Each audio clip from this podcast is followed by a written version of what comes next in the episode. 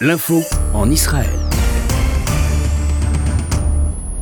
En Israël, le Premier ministre Benjamin Netanyahou a apporté quelques éclaircissements sur l'annexion des implantations et l'extension de la souveraineté israélienne sur la vallée du Jourdain. Bonjour Cathy Bisraor. Bonjour Marika. Alors justement, est-ce que de votre point de vue, en direct d'Israël, est-ce que ces éclaircissements en sont véritablement sur le sort qui sera réservé à ces annexions? Je crois qu'on ne sait pas encore très bien ce qui se passera euh, sur l'affaire de l'annexion pour plusieurs raisons.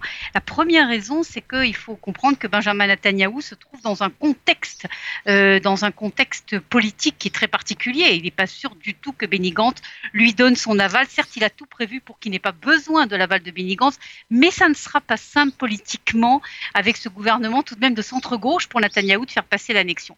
Deuxième problème, il faut quelque part qu'il y ait le soutien de Donald Trump. Bien qu'il ait déjà donné un soutien de principe, il faut qu'il y ait le soutien concret de Donald Trump. Donc pour conclure, on parle beaucoup et on a beaucoup parlé de l'affaire de l'annexion parce que s'agit évidemment d'un sujet politique qui était de première importance pour Benjamin Netanyahu lorsqu'il formait son gouvernement.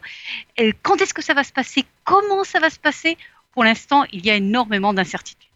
Et un sujet de première importance évidemment du côté palestinien, quelle est l'ambiance sur place? Écoutez, je crois que s'il y a une conséquence cruciale sur le fait même que le sujet de l'annexion a été soulevé, alors qu'on n'en est pas là, hein, on en est loin, mais que le sujet est soulevé, la première conséquence, qui est une conséquence dramatique, ce sont des hauts fonctionnaires, des hauts responsables de Tsahal, de l'armée israélienne, qui le disent, c'est l'arrêt de facto de la, ce qu'on appelait la coopération sécuritaire. Alors c'est un mot qu'il faut comprendre euh, comme étant une, une, chose essentielle, si vous voulez, dans la sécurité, pas seulement israélienne, israélo-palestinienne. Si on n'entend presque d'attentats, s'il y a une baisse drastique de la violence depuis plusieurs années, c'est parce que justement cette coopération sécuritaire au jour le jour, hein, les Israéliens les Palestiniens, les, officiers de l'autorité palestinienne, les officiers de Tzal se parlent au jour le jour, ils se rencontrent au jour le jour. Eh bien cette coopération-là, elle a été gelée par Mahmoud Abbas. Et c'est sûr que c'est grave, c'est considéré comme pouvoir avoir des conséquences très négatives également sur les Palestiniens, d'ailleurs pas seulement sur les Israéliens. Ça, c'est le premier point. Le deuxième point, ce que l'on voit sur le terrain, euh, Marika, qui est inquiétant, euh, c'est que si et là, il y a des attentats qui avaient carrément disparu pendant des mois et des mois. Et on n'en parle pas toujours euh, dans la presse parce qu'il s'agit souvent de choses qui se terminent par, par aucun blessé, uniquement des, des altercations, mais l'armée israélienne fait état d'une augmentation très claire du nombre d'incidents sécuritaires à l'intérieur de la Judée et la Samarie, également à l'est de Jérusalem. Et c'est sûr que ça a un lien avec toutes ces discussions autour de l'annexion.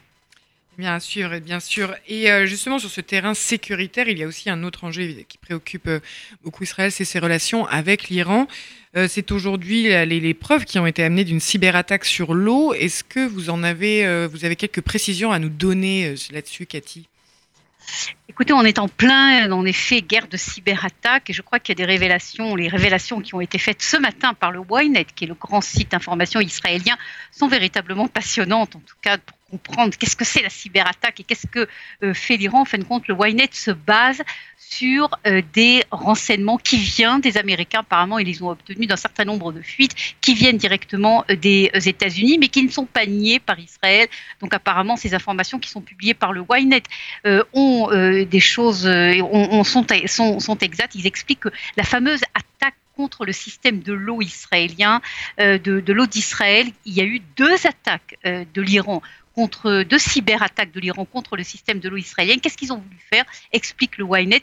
Ils ont voulu tenter de monter le niveau du chlore dans l'eau israélienne. Si ça avait marché, explique le Ynet, cela aurait touché quelques centaines, peut-être quelques milliers d'Israéliens, pas plus, mais tout de même, ça aurait été un succès énorme pour les Iraniens. Mais ils n'y sont pas arrivés parce qu'évidemment, le système de protection israélien a réussi à déjouer ça. Mais ce que dit le Ynet, c'est que le niveau de complexité de l'attaque, de la cyberattaque iranienne contre Israël était beaucoup plus élevé que ce que pensaient les Israéliens sur la capacité des Iraniens de, de les attaquer. Ceci dit, d'accord, cette attaque comme on le sait, a échoué. Et en fin de compte, elle a servi quelque part, si vous voulez, à la défense israélienne. Elle a permis euh, à l'armée israélienne, à tous les grands systèmes, pas seulement l'eau, mais l'électricité, etc., à se préparer beaucoup mieux à une nouvelle cyberattaque. Et c'est sûr qu'il y en aura d'autres. Et sur ce point-là, il faut se rappeler ce qu'avait dit le chef d'état-major il y a euh, quelques semaines en disant la guerre de demain et les dangers, véritablement. Un des dangers, c'est justement ce type de cyberattaque. Eh bien, donc Cathy Visraor surtout, puisque nous, allons passer, on passe en revue ensemble tous les fronts, celui du coronavirus au final, puisqu'on apprend euh, que les autorités israéliennes ont commencé à mener des tests sérologiques sur 100 000 de leurs citoyens. C'est-à-dire que ce serait l'une des plus grandes campagnes de dépistage au monde, et ce afin de prévenir une seconde vague de la maladie. Est-ce qu'on peut considérer que l'esprit est à la fête euh, en Israël aujourd'hui, en tout cas sur ce terrain du coronavirus? Alors écoutez, il y a la fête, hein. je, vais vous en parler à la fin ah. pour laisser les, pour laisser les bons côtés à, la fin, comme ça on se rappellera des bons côtés. Mais, on pense qu'aux terrasses en France, mais... Euh, oui, oui, ici en Israël aussi, je vous dis. Ici en Israël, on pense les terrasses, la plage, etc. Je vous en parlerai à la fin. Mais d'abord sur les tests sérologiques, euh, c'est un projet. Hein. Ça n'a pas vraiment débuté, mais c'est sûr qu'il y a les moyens qui sont en train d'être mis en place pour lancer justement euh, cette euh, campagne. Je crois que si on peut donner, résumer, disons, en une expression, l'esprit ou la politique israélienne, c'est faire avec, vivre avec. Il faut vivre avec le corona aujourd'hui. La preuve, c'est qu'en Israël, on a trouvé ces derniers jours des pôles de corona dans des lieux, dans des endroits où il n'y avait pas eu notamment dans des lycées du cœur de Jérusalem également à Tel Aviv, également en région à Beersheba, dans plusieurs zones d'Israël, on a trouvé des, poches de corona dans le système euh, scolaire. Et donc, c'est évidemment, ça a inquiété, mais ça n'a pas amené les autorités israéliennes à aller en arrière, pas du tout. Ils disent voilà, il y a une poche de corona, il faut qu'on s'en occupe euh, euh, d'une manière euh, concrète, d'une manière ponctuelle, isoler la poche, régler la poche et on continue à vivre avec. C'est ça, si vous voulez, le mot d'ordre qui a été donné à tous les niveaux, aussi bien de la vie au quotidien que sur la politique sur le, long terme. Et je crois que ça va être la politique des, Israéliens, essayer de faire tout pour pas revenir en arrière, mais de vivre avec, avec évidemment des mesures de précaution, notamment comme vous en France, l'histoire des masques qui est de plus en plus d'ailleurs euh, contrôlée par la police avec euh, des amendes. Faites attention, de 200 shekels pour ceux qui nous écoutent à partir d'Israël, c'est donné de plus en plus.